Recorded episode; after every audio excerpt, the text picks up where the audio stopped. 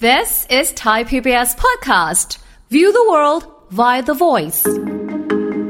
พนมเนี่ยมันเป็นแหล่งของสารอาหารทั้งคาร์โบไฮเดรตโปรตีนไขมัน วิตามินแร่ธาตุทั้งหลายแหล่ แต่มันมักมีปัญหาเรื่องของการย่อยน้ำตาลในนมได้ยาก ซึ่งคนส่วนใหญ่ก็เข้าใจว่าแพ้นมนะจริง ๆ แล้วเนี่ยเราเรียกว่าภาวะที่ไม่ทนต่อน้ำตาลแลคโตสจากการสำรวจเนี่ยเขาพบว่ามีสูงถึง 80%เลยนะครับ ในคนไทยเรา คือกินนมแล้วแบบว่าเฮ้ยย่อยได้ยากแต่อาการแต่ละคนเนี่ยมีตั้งแต่แบบว่าเล็กน้อย ปานกลางมากมากหน่อยคือหลังจากกินปุ๊บโอ้โหแบบปรูดปลาดเลคุยณปาดเลยแต่บางคนก็โอ๊ยไม่ค่อยสบายท้องอะเออนี่แหละอืดๆหรืออะไรเพราะเงี้ยคุณขาดหรือคุณพ่องเอนไซม์แลคเตสที่จะไปย่อยแลคโตส ฟังทุกเรื่องสุขภาพ อัปเดตททุกโรคภัย ฟังรายการโรงหมอ กับดิฉัน สุรีพร วงศิตพรค่ะ This is Thai PBS podcast. มาค่ะ คุณผู้ฟังคะติดตามรับฟังสาระดีๆ เกี่ยวกับสุขภาพกับโรงหมอของเราในวันนี้เป็นเรื่องของนมค่ะ นมเยอะมากเลยนะคะ เดี๋ยวนี้สารพัดอย่างอยู่บน shelf ที่ขายของในร้านสะดวกซื้อหรือ superstore หรืออะไรก็แล้วแต่นะ เพียบบางที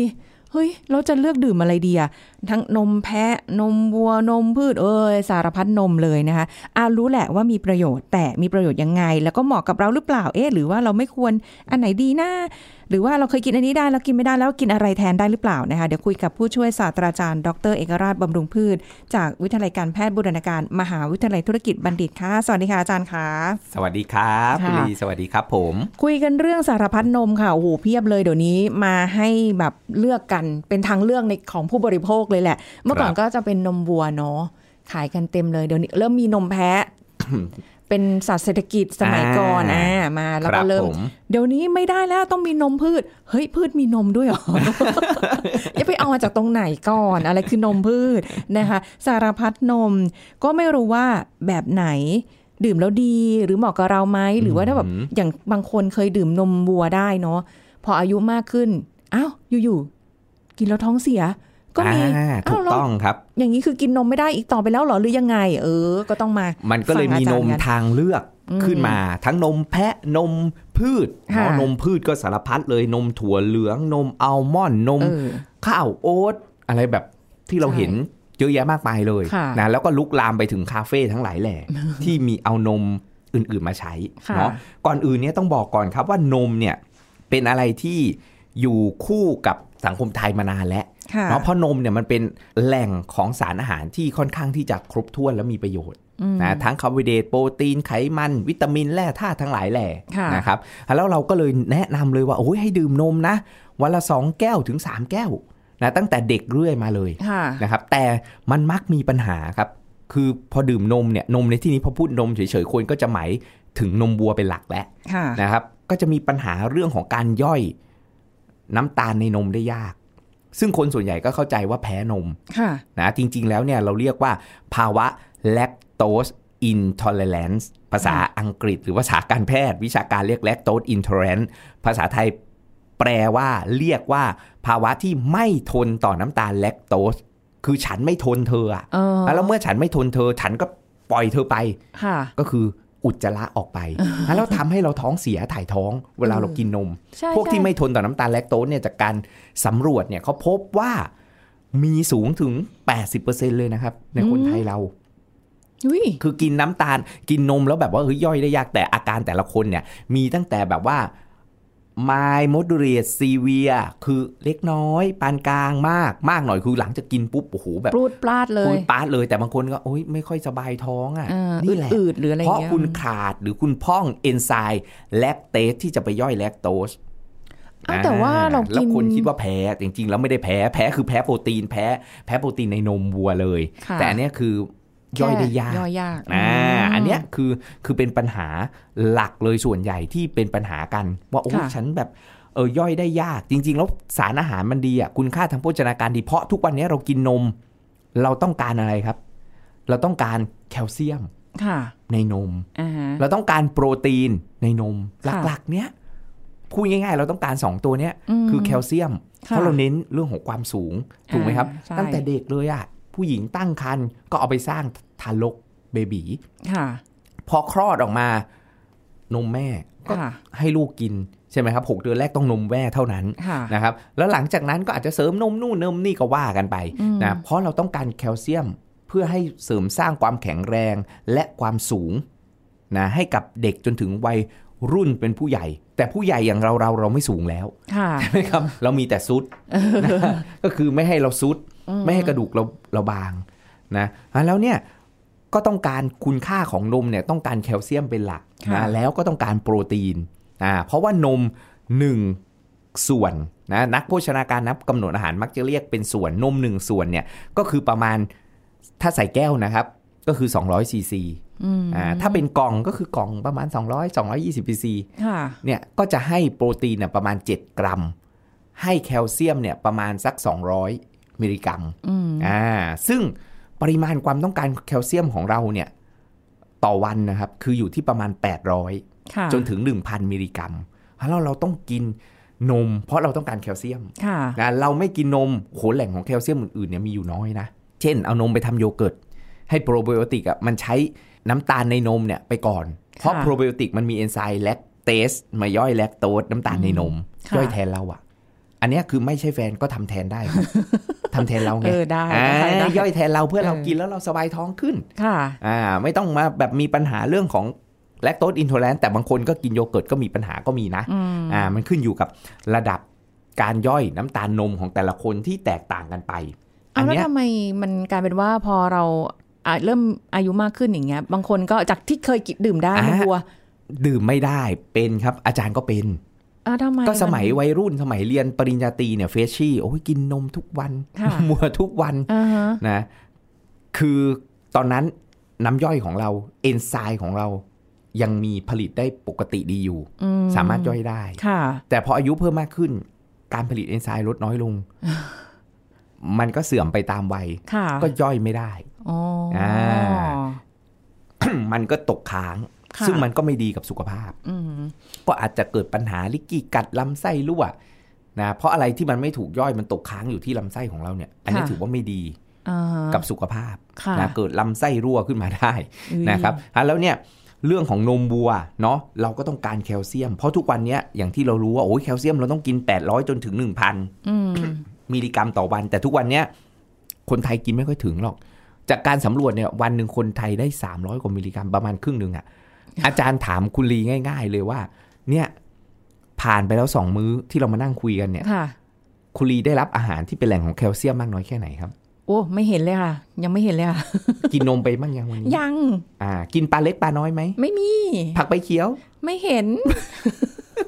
แล้วมันจะเหลืออะไร กินอะไรไปวะอ้าววันนี้แคลเซียมลืไม่มีตอนนี้เรานั่งสลายแคลเซียมจากกระดูกออกมาเล่น ๆ อยู่นะเนี่ย ไม่เล่นแล้วโอ้สลายจริงเลย ไม่น่าล่ะล่วงตามพื้น ใช่ ไม่รู้ไม่รู้สึกว่าส่วนสูงมันก็จะดูสุดๆลง ใช่เพราะเออแบบตัวเริ่มแบบว่าเอ้ยงองอเตี้ยลงอะไรอย่างเงี้ยใช่เพราะความแข็งแรงของกระดูกมันก็จะลดน้อยลงค่ะแล้วมันก็เป็นปัจจัยวันหนึ่งแทนที่จะกินแคลอาหารที่เป็นแหล่งของแคลเซียมให้เพียงพอโอ้ยเรากินไม่พอเพราะนมเขานมเขาถึงยืนพื้นเลยครับว่าวันหนึ่งเนี่ยสองแก้วแก้วละ 200ซีซีหรือ 2 กล่องใหญ่อะ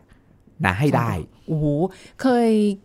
เคยกินแบบ เป็นขวดที่มันแบบอ่าอ่าเป็นลิตรไซส์เลกยลางๆเออแต่ไม่แบบเป็นหอัรืนอนี้ครึ่งนะลิตรอะไรอย่างนี้ใช่ไหมเงี้ยครับก็ด้วยความที่ไม่ได้ดื่มนมนานก็เลยคิดว่า เออ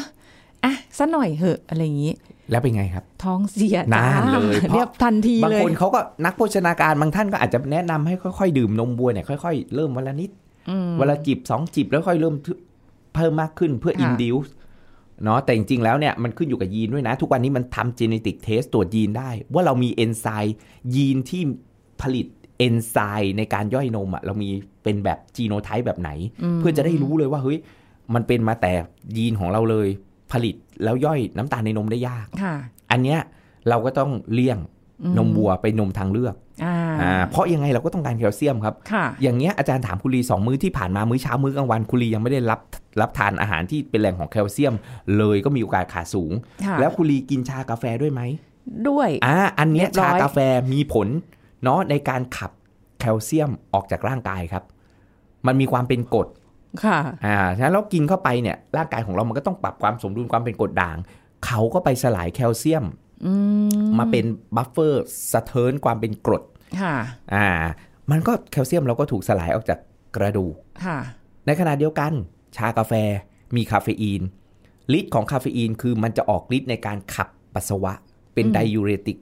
ใช่นะแล้วกินชากินกาแฟ คุณผู้ฟังก็จะฉี่บ่อย นึกออกไหมครับ ไปปัสสาวะบ่อยฉี่บ่อย มันก็ขับน้ำและแคลเซียมออกด้วยค่ะแล้วเราก็เสี่ยงเสี่ยงต่อการสูญเสียแคลเซียมมากขึ้นอีกไม่บางคนรอดชอบละกินน้ำอัดลมอ่าเหมือนกันครับมีความเป็นกรดสูงค่ะน้ำตาลอย่างเงี้ยเหล้าสปายไวน์เบียร์แอลกอฮอล์ทั้งหลายแหล่นะหรือค่ะกินเนื้อสัตว์เยอะๆ โปรตีนมากๆ มีความเป็นกรดสูงก็อืม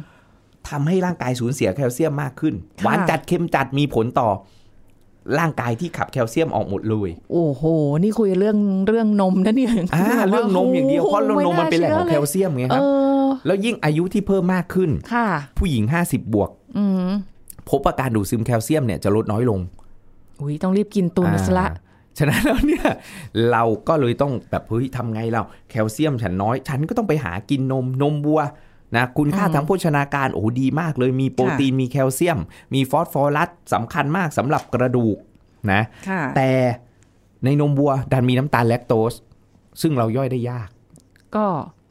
ซึ่งต้องก็ไม่ดี ใช่อะต้องเปลี่ยนต้องเลี่ยงเลย มันก็ต้องเลี่ยงไปอีกเนี่ยและอีกตัวหนึ่ง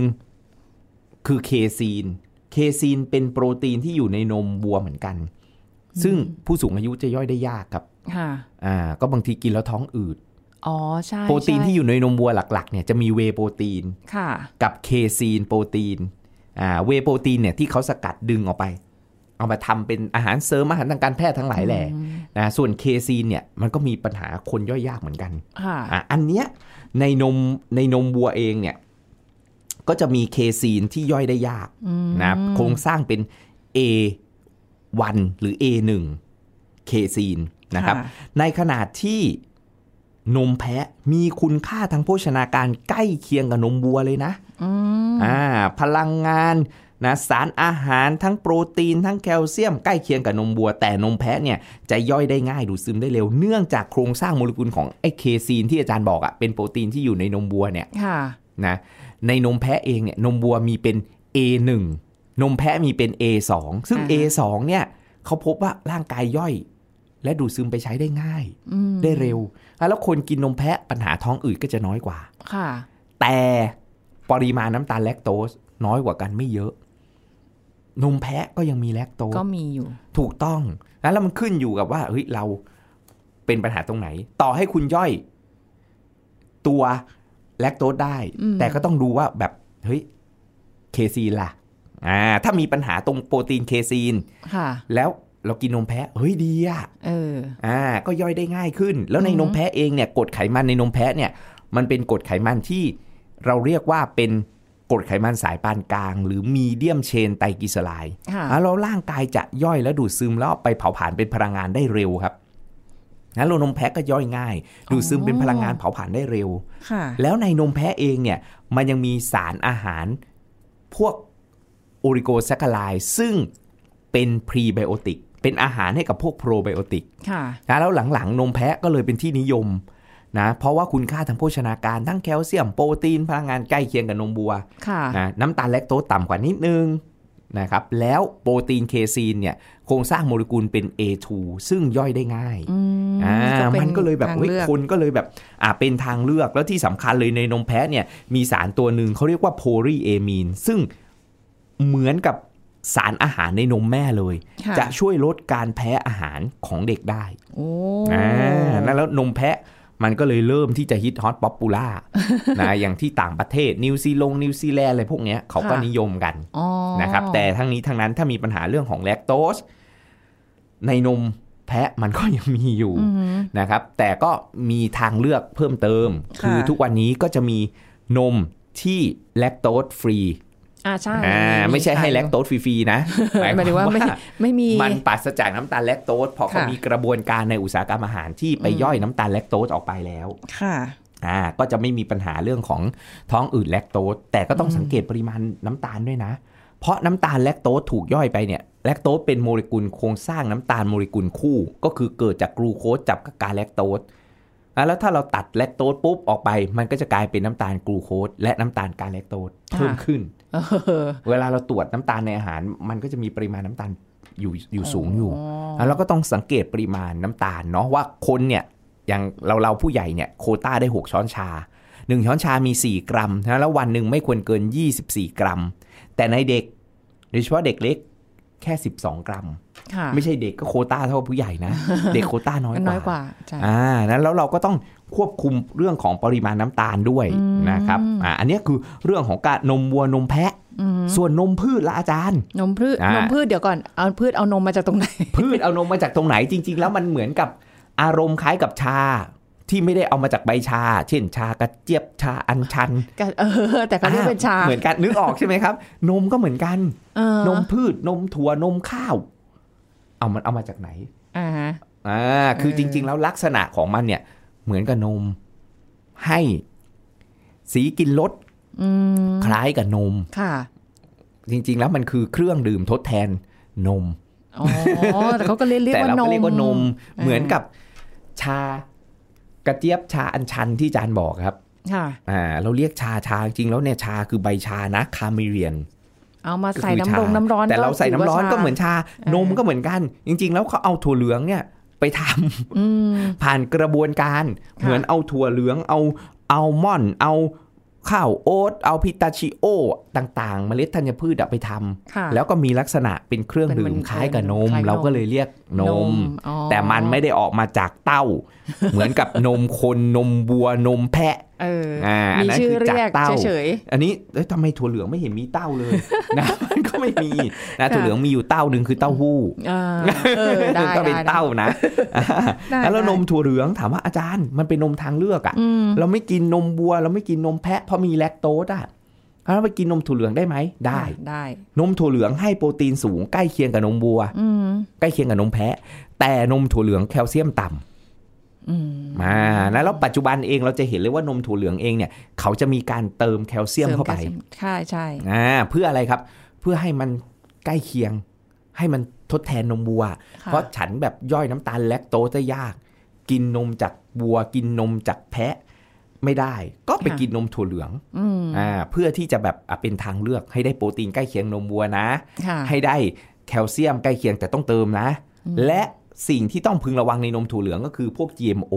เพราะอ๋อถั่วเหลืองเนี่ยต่อต่อบ้านเราเนี่ยกรรมพวก GMO เยอะมากอะแล้วเราก็ต้องเลือกถั่วเหลืองที่เป็นออร์แกนิก หรือมีการเคลมบนฉลากผลิตภัณฑ์ที่ชัดเจนเลยว่า non GMO ถูกต้อง อันนี้เราก็จะกินได้อย่างปลอดภัยสบายใจขึ้นมา นี่ GMO นี่คือตั้งแต่สมัยเรียนมหาวิทยาลัยค่ะทำเอ่อทีสิทธ์ครับผม จะไม่ใช่ไม่ใช่ทีสิทธ์ขนาดนั้นนะคะเอ่อสารนิพนธ์สาเอออ่าเรื่อง GMO ตอนสมัยนั้นอ่าที่เรียนน่ะที่ทำเนี่ยคือแบบโอ้โหอาจารย์ได้ทำเรื่องอะไรเนี่ยทำไมมันดูไกลไกลตัวตัวมากใช่ไหมพืชใช่ GMO ข้าวโพงข้าวโพดอะไรพวกเนี้ยดัดใช่ตัดต่อหรือดัดแปลงพันธุกรรมกันเยอะมาก ใช่ แต่ตอนนี้มันน่าจะแบบมีเข้ามามากขึ้นแล้วแหละเดี๋ยวใช่เนี้ยเพราะใช่เมื่อก่อนถูนี้กต้แบองบครับเอออาจจะหายากหรืออะไรเงี้ยมันใหม่ๆอยู่อะเดี๋ยตอวนนี้นี่นู้นแฝงอยู่ กับสิ่งที่เรากินโดยที่เราไม่รู้ตัวเยอะมาก ใช่ใช่โอ้โหพืช GMO อะแล้วเนี่ยพวกถั่วเหลืองก็เหมือนกันอืมเนาะก็ต้องเรามัดระวัง แต่มันก็เป็นตัวนมตัวนมถั่วเหลืองเนี่ยก็เป็นเป็นเอ่อแหล่งของโปรตีนเนาะที่ดีนะให้สารอาหารที่ที่ที่มีประโยชน์สำหรับร่างกายนี่แหละนะแต่ขอให้เลือก GMO แล้วก็เติมแคลเซียมเข้าไปอืมนะครับเพื่ออะไรครับเพื่อให้มันใกล้เคียงกับนมวัวนมวัวนะอย่างลูกอาจารย์เหมือนกันก็กินนมถั่วเหลือง นะค่ะที่เสริมแคลเซียมและนอน GMO อย่างเงี้ยอ๋ออ่าโอ้ก็ต้องต้องอ่านฉลากเลยทีนี้ใช่ก็ต้องครับผมอ่านนะ ถูกต้องอืมแต่บางคนเนี่ย แพ้ถั่วค่ะ ก็ไปกินนมอะไรรู้ไหมครับ นมข้าวอ๋อเช่นนมข้าวโอ๊ตนมข้าว นมข้าวครับ นมข้าวโอ๊ตนมข้าวโพดพวกข้าวอะครับค่ะนมโอ๊ตเนี่ยโอ้โหฮิตมากตอนนี้ นมโอ๊ตเนี่ย แคลเซียมสูงนะครับอืมแคลเซียมสูงแบบ ใกล้เคียงนมวัวเลยค่ะแต่ในนมโอ๊ตเนี่ย จะมีโปรตีนต่ำต่ำมากกองใหญ่ๆเนี่ยบางทีโปรตีนแค่2กรัม เห็นไหมครับ มันไม่มีอะไรที่แบบทดแทนกันได้อืมอ่านั่นน่ะสิอะแล้วเนี่ย พอกินนมโอ๊ตปุ๊บโอ้ยได้แคลเซียมสูงอะ่ะ แต่ได้โปรตีนต่ำค่ะบางทีกล่องนึงอะโปรตีนแค่กรัมเดียวค่ะน้อยมากเออๆอ่าแต่แคลเซียมสูงนะ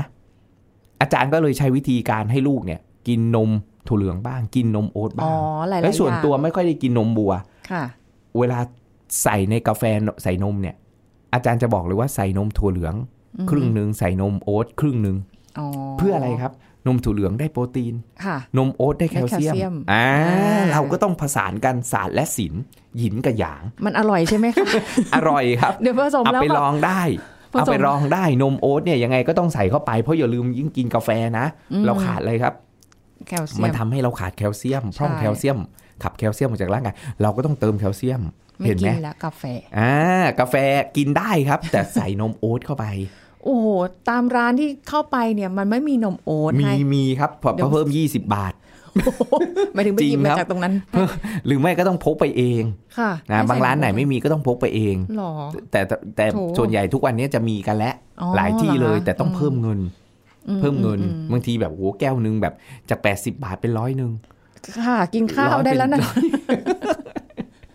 เนี่ยเออนมโอ๊ตซึ่งเชกเช่นเดียวกับนมอัลมอนด์อืมนมอัลมอนด์ก็โปรตีนต่ำครับนมอัลมอนด์เนี่ยค่ะนะอ่าให้ปริมาณโปรตีนไม่เยอะอืมนะครับ แต่แคลเซียมเนี่ยค่อนข้างสูงค่ะอ่าก็เป็นทางเลือกอันหนึ่งนะครับ นมอัลมอนด์เนี่ยนะแต่ก็ต้องเลือกที่มันเป็นออร์แกนิกเพ ราะบางทีเนี่ยมาตรวจแล้วเนี่ยอาจารย์เจอนะ ให้นักศึกษาทำการศึกษาวิจัยเนี่ยนักศึกษาโภชนาวิทยาที่มหิดลเนี่ยนักศึกษาปริญญาตรีสำรวจผลิตภัณฑ์ออร์แกนิกที่อยู่ในท้องตลาดว่าแล้วมีออร์แกนิกกลุ่มจริงของไหมนมด้วยอ่าถูกต้องอ่าพบว่านมอัลมอนด์เนี่ย บางยี่ห้อเนี่ย เขียนเลยว่าโอ้อัลมอนด์ออร์แกนิก แต่แต่ตรวจพบยาฆ่าแมลงตกค้างว้ายอ่าออร์แกนิกตรงไหนก่อน แล้วยังมีอีกหนึ่งงานวิจัยที่ให้นักศึกษาปริญญาโทเอ่อชะลอวัย ที่ธุรกิจบัณฑิตเนี่ยนะทำตรวจเครื่องดื่มธัญพืชเลยค่ะนะที่เป็นออร์แกนิกอ่าอ่าว่าเอ้ยเนี่ยเครื่องดื่มธัญพืชเหล่าเนี้ยมันมีความเป็นออร์แกนิกเนี่ย จริงหรือเปล่าเอออ่าเพราะมันแบบว่าบางทีเนี่ย มันไม่ออร์แกนิกที่แท้จริงโอ้ก็พบหลายยี่ห้อนะว้ายเอาธัญพืชมาโดยเฉพาะเลยอะอาจารย์ค่ะตรวจเป็นแบบโหเยอะมากนะร่วม 20 ยี่ห้อนะครับ ที่ดูว่า เอ๊ะมันมีความเป็นออร์แกนิกเนี่ยจริงไหมนะครับ ก็พบหลายยี่ห้อเลยว่าไม่ออร์แกนิก แต่บางยี่ห้อก็รู้สึกแบบเออโอเคโล่งใจหน่อย เพราะว่าบางยี่ห้อเนี่ยมันเป็นยี่ห้อที่ค่อนข้างแมสก็คืออ ขายในประเทศไทยเนี่ยแบบเยอะมากค่ะนึกออกไหมครับ ที่มันแบบโอ้ยกล่องนึงไม่กี่บาทไม่ถึง 10 บาทอ่าเราก็จริงแบบเออรู้สึก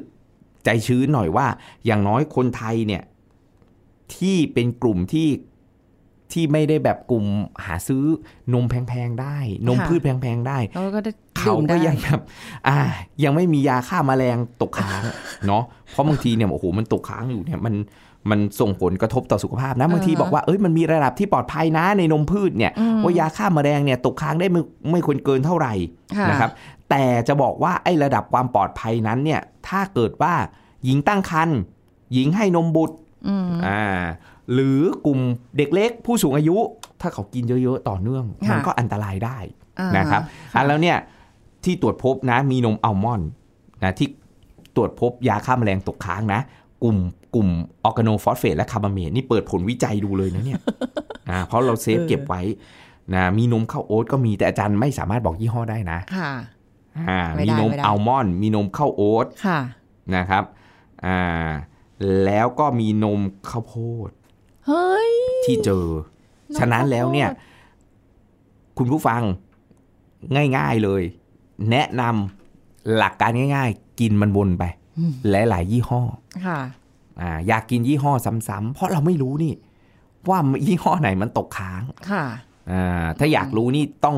หลังไม่มาถามคุณลีเดี๋ยวอาจารย์ส่งมาให้ให้ผลคุณลีเออใช่เพราะว่าแต่ละล็อตก็ไม่เหมือนกันนะ แต่ละล็อตใช่การผลิตเนี่ยเนอะวัตถุดิบที่เขาผออลิตมาอะไรอย่างเงี้ย อันเนี้ยคือโอ้สิ่งที่ที่เราเจอแล้วเราแบบว่า โอ้โหแบบ ต้องพึงระวังเลยอืมเนาะอาจารย์นิดนึงไหนๆก็เรื่องนมแล้ว คือนมเนี่ยเราจะเห็นเขาวางไว้ในเชลฟ์ที่แบบว่าอาเย็นหน่อยหรืออะไรอย่างเงี้ยค่ะอือหือหรืออ่าบางอันก็ไม่ได้อยู่ในเชลฟ์ที่แช่เย็น แต่ก็วางในในห้องอากาศเย็นๆนั่นแหละห้องแอร์อะไรเงี้ย ถ้าเอามาทำอุ่นร้อน